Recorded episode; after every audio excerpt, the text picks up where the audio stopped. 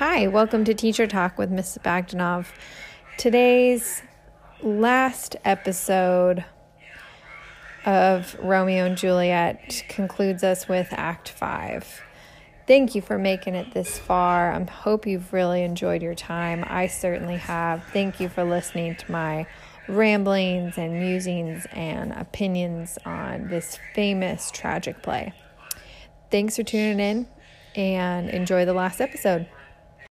Scene one of Act five opens with Romeo discussing to Romeo's friend Balthazar in Mantua that he had a dream. He says, "I dreamt my lady came and found me dead. Strange dream that gives a dead man leave to think, and breathed such life with kisses in my lips that I revived and was an emperor."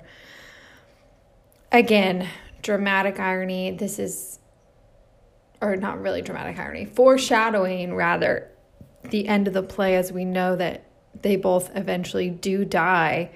Um, we don't know the how it's going to shake out yet.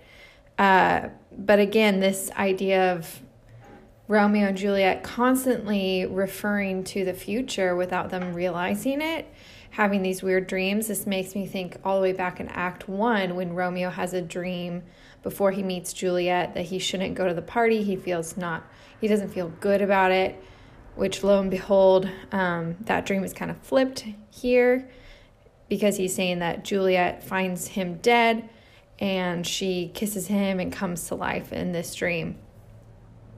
I'll revisit this when we talk about the rest of what happens, um, because it'll play more, be more significant, as you know, at the ending. Um, so then Balthazar comes in and he says, "How is it going, Balthazar? How is my lady? Nothing can be ill if she be well." He comes in and tells her, well, then she is well and nothing can be ill. Her body sleeps in Capel's monument and her immortal part with angels lives. He tells her that she's dead because Balthazar literally saw her be put in the vault, uh, be put in the tomb. And Romeo says, "Then I deny you, stars. Thou knowest my lodging. Get me ink and paper." Um, How is this even so? Again, him denying fate, denying the reality of the situation. Balthazar gets worried for him because he knows that Romeo's in a vulnerable and shaky spot. He doesn't want him to do anything uh, harmful to himself. Romeo insists that he's going to be fine. He asks for letters from the friar, and Balthazar says no. So Romeo's going to go figure out what's going on. He goes on to a monologue about how he's going to go find an apothecary. That's in our modern day times a druggist, because he remembers that he has seen this apothecary who has a poison that if he takes it will kill him instantly. So he goes to see this druggist. This is like his plan, his to kill himself. Um And the druggist gives him the poison, um, but the but the druggist, the apothecary, says, "My poverty, but not my will consents." Romeo appeals to the fact that this drug dealer is really poor. He needs money.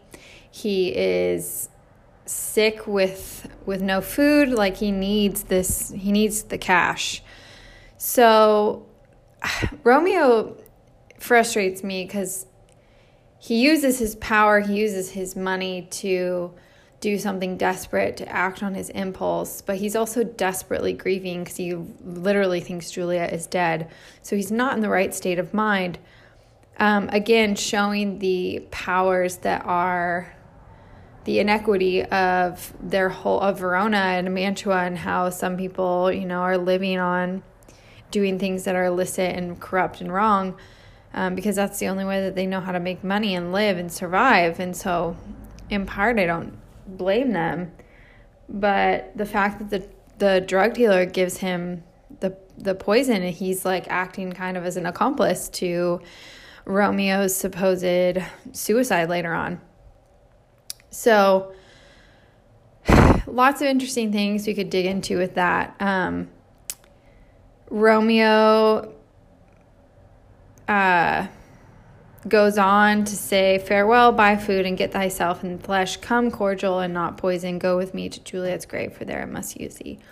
Talking to the poison that he just bought, um, and how he's going to go to Juliet's grave and kill himself there so he could go join Juliet in heaven, which brings up his dream, in a sense, metaphorically, because he's talking about waking up in the afterlife with Juliet. And if he is going to go kill himself to be with Juliet, um, his dream, in a sense, is coming true.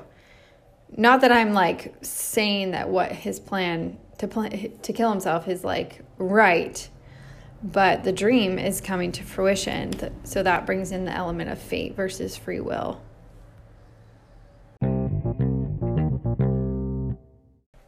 Scene two is when we learn of why the letter did not reach Romeo, and it is very coincidental that we are in isolation. We are in shelter in place due to our own covid nineteen pandemic, because the friar that Friar Lawrence gives the letter to to go deliver it in Mantua, Friar John, tells Friar Lawrence that he was not able to go to Mantua because he was visiting um, visiting people who were ill. There was a disease, an infectious pestilence is what he says, uh, where they had to seal up the doors and no one, they basically had to quarantine. So he was not able to go to Mantua to give the letter. So coincidental that we're reading this during covid nineteen and we're all sitting in our homes being quarantined right now. So kind of freaks me out a little bit. Got the shivers. Um, so Friar Lawrence freaks out and he's like, oh my gosh, I must go to Juliet's tomb so that I can help her because she's going to wake up in three hours and Romeo won't be there. So he writes again to Mantua to try to like tell Romeo what's going on. Little does he know that Romeo's on his way to the grave.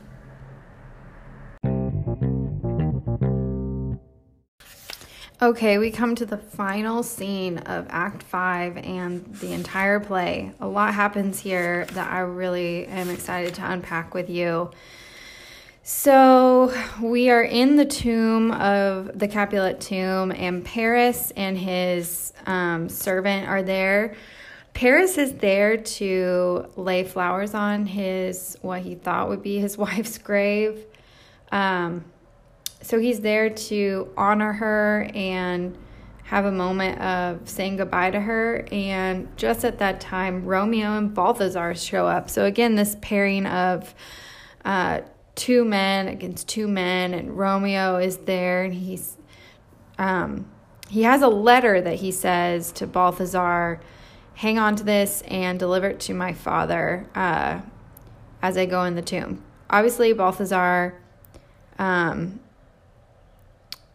is there to help him, but Romeo is telling him to give the letter to my dad. Don't interrupt me. I'm going to go into the tomb and kill myself. Um, so Balthazar doesn't stop him because Romeo says, if you don't let me do this, I intend to kill you. I'm going to, I'll kill you if you try to stop me. Um, so Balthazar is quick to be like, okay, I'll stay outside and do what you ask. Paris also asks his page to just wait as he is in the tomb. So again, these two lovers of Juliet mimicking one another, different motives, um, obviously, but they, they mirror one another in that in, in their actions. And so Romeo goes into the tomb and he obviously sees Paris and he's like, "Who? What is he doing here?" He thinks that uh, Paris is defiling Juliet's tomb, and he's frustrated that she's there. Paris thinks the same thing of Romeo. He's like, "This is that banished haughty Montague that murdered my love's cousin. With which grief is it supposed the fair creature died, and here is come to do some villainous shame to the dead bodies. Um, I will apprehend him." So he like confronts Romeo because he thinks that Romeo's trying to defile the Capulet tomb and continue this fighting again. He doesn't realize that Romeo has come to like say goodbye to his what he thinks his dead wife is. And so Romeo says, "Don't tempt me, don't tempt me to like fight you. You don't know why I'm here. Get away. Come hither if you want. I'm armed and I will fight you. So obviously Paris thinks he's standing up for Juliet and like the Capulet family, so he fights him. Romeo says, if you're going to provoke me, then have at thee, boy. They fight and Romeo wins and he kills Paris. So Romeo now has killed two Capulets. Um, well, I guess Paris is not technically a Capulet, but he would be married into that family if he were to actually marry Juliet. Um, so Paris says, oh, I am slain. If thou be merciful, open the tomb, lay me with Juliet. So Romeo says, in faith I will. Um, so he has Paris's dead body and he sees Juliet, what he thinks is her dead body. Then it goes on to his monologue that mirrors a lot, parallels a lot of what Juliet says in her monologue right before she takes the uh, potion to make herself pretend dead. Um, he's looking upon Juliet's body. He mentions similar motifs that have popped up throughout the whole play. Uh, her celestial imagery, we have, we call her, uh, he calls her a lantern. Her beauty makes this vault a feasting presence of full of light. That reminds me of Act One when he says, oh, she doth teaches the torches to burn bright. She is the sun. She is the, the light of the world. The irony of all of this language is that she looks alive. He says that um, death that has sucked the honey of thy breath hath had no power yet upon thy beauty. Thou art not conquered. Beauty's ensign yet is is crimson in thy lips and in thy cheeks, and death's pale flag is not advanced there. The irony of this is that he sees that her cheeks are red, her lips are pink, um, and she looks alive. He's like, she doesn't look dead. That's how beautiful she is. Even in death, she is gorgeous. But the irony is that we know she's not actually dead. This is what's so frustrating about the whole play, is that if he just waits a little bit longer, um, she will come alive. And he goes on to um, talk about him define fate by killing himself. So he says, and shake uh, the yoke of inaus- inauspicious stars from this world-wearied flesh. Eyes, look your last. Arms, take your last embrace. And lips, oh, the doors of breath seal with a righteous kiss. He kisses her, and then he says, come, bitter contact, come, unsavory guide. O true apothecary, thy drugs are quick. Thus with a kiss I die.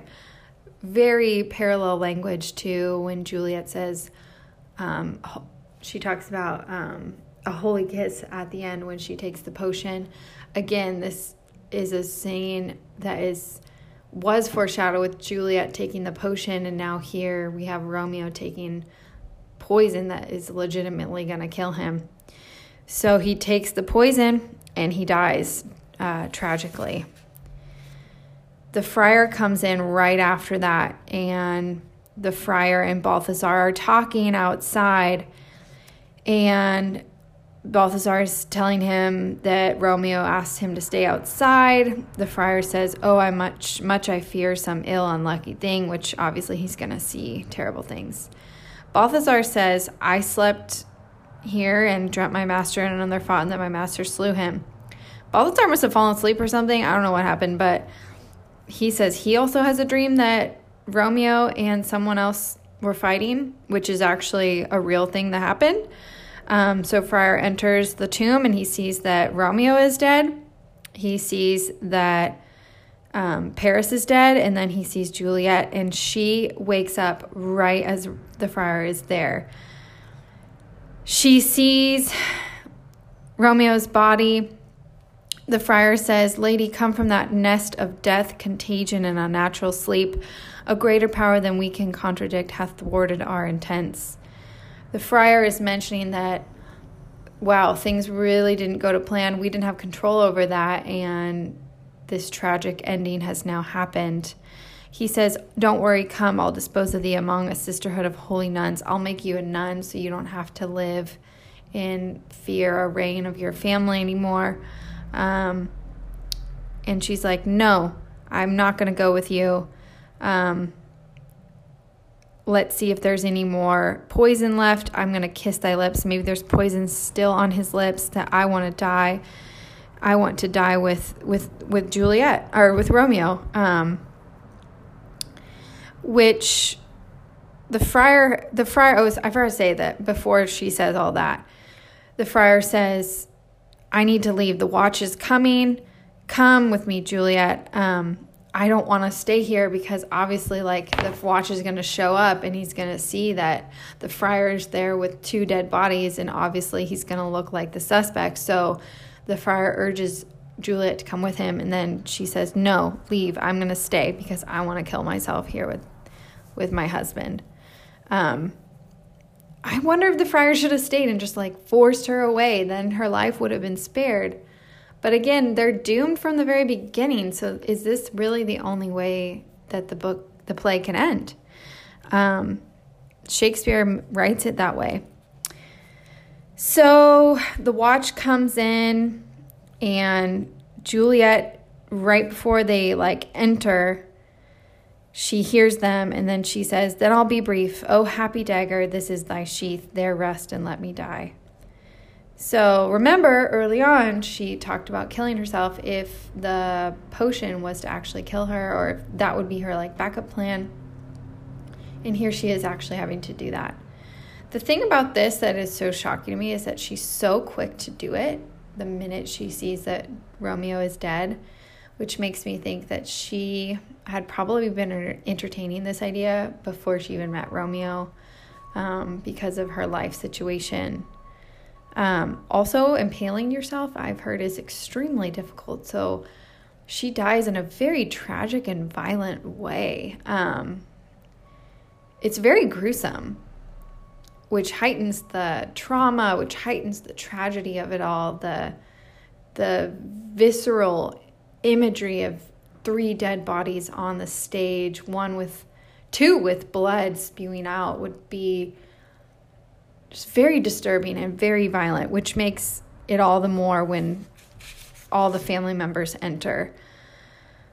The prince enters, uh, some side characters, and the watchmen enter, the Capulets enter, the mom and the dad. Just Lord Montague enters because we learn of yet another death. Um, the prince asks Lord Montague, we need to go to the tomb. This is right before they they come. Um, and Lord Montague says, alas, my liege, my wife is dead tonight. Grief of my son's exile has stopped her breath. What further woe conspires against my age? In other words, what else could happen to me at this point in my life? I've lost my son. I've lost my wife. What more could happen to me? Which is such a human question when we talk about suffering. Um, what else is there for us as we keep on living? What what suffering do we have to endure as we are still alive? Um, really heavy stuff. But we learn that Lady Montague dies of grief. So not only do we have Mercutio, Tybalt, Paris, Juliet, Romeo dead, but we also have Romeo's mother. Um, just to add on to the tragedy. That's very Shakespearean too, um, to have a tragedy that has, most of his tragedies have like a lot of dead body counts. It's really terrible. Um, but death also would have been more prevalent in their era. So um, to us it feels like a lot, which it is, but it would have made maybe a little bit more contextual sense too at that time. Um, but not less terrible. So the prince is like, what the heck happened here? I don't understand. The friar comes back and he says, let me explain this to you. I know what happened. Um, remember, Balthazar gave the letter to Lord Montague that explained everything with what, what is going on from Romeo. So the friar explains everything, what happened, like everything. Um, And he says, and if aught in this miscarry by my fault, let my old life be sacrificed some hour before the time unto the rigor of the severest law.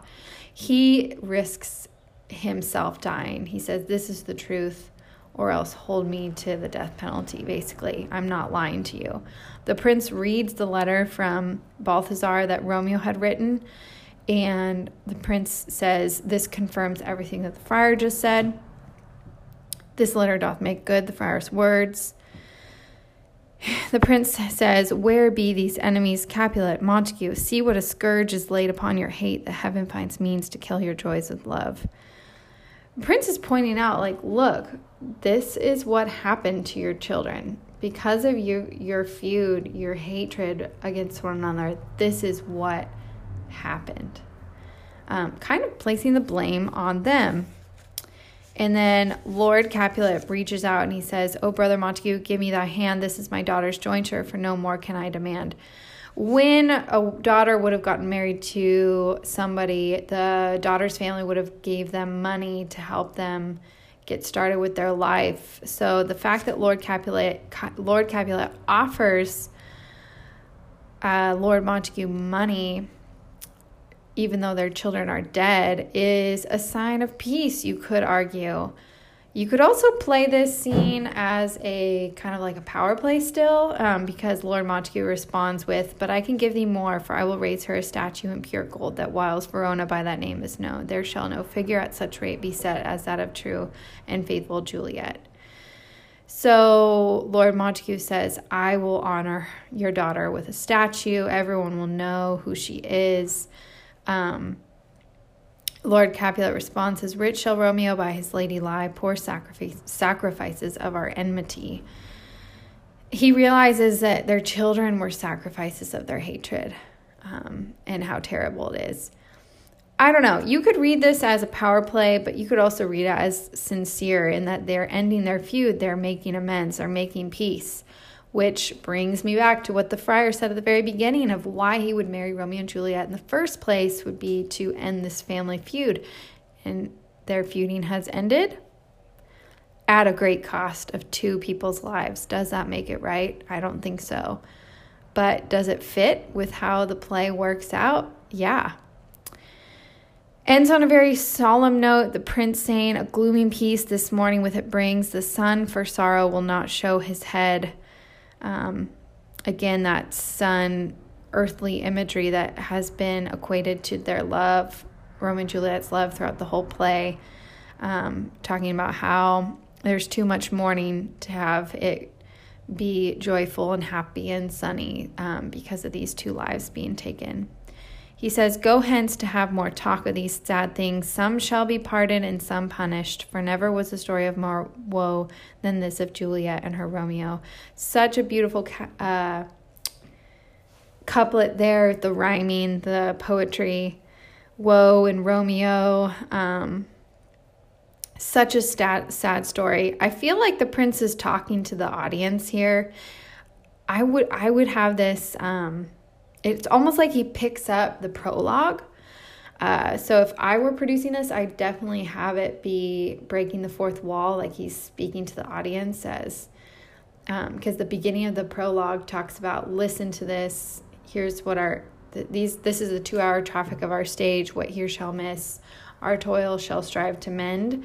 So the, the ending of the play here with the prince um, picks that back up of, talk about what you just saw. Um, I don't know if Shakespeare's also saying something about like the injustice of the whole play, of the family members that, you know, continued this feud. The parents are the ones that in a sense get pardoned, because and their kids are the ones that get punished, um, and how like not right that is. Some shall be pardoned, some punished. Um, so talking about the inequity of and the corruption that exists in our systems of, um, what am I trying to say? The inequity that just exists in our world, um, especially in regards to the haves and the haves-not, people who have money, people who don't. Um, and here... it's people have power, and then people who don't. The, the teenagers really don't have that much power. The only way that they're able to exert any sort of independency, you could argue, is that they can take their life, which is such a tragic way to indicate your independence, and such a limiting and isolating way of going about that, which makes it all the more tragic that these two lives have to be taken at the end. So that's the play of Romeo and Juliet. Definitely not happy, definitely not uplifting, but I think this fits in how it's supposed to end. Um, you could also argue that the two of them are in the afterlife together. Um, I don't think uh, Shakespeare, though, wants us to feel peace about that per se, but it definitely makes me think,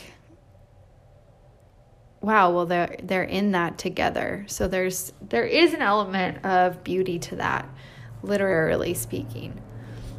But it doesn't take away the tragedy of it. I, in fact, actually, I think it enhances it. So let me know your thoughts on this play, and thanks for listening to my podcast, um, my ramblings. Again, uh, this was really fun to do, so thanks for tuning in, and stay tuned. Maybe I'll do some more. All right, bye.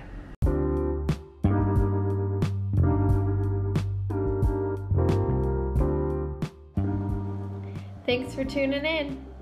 See you next week on Teacher Talk. This is Miz Bagdanov. Out.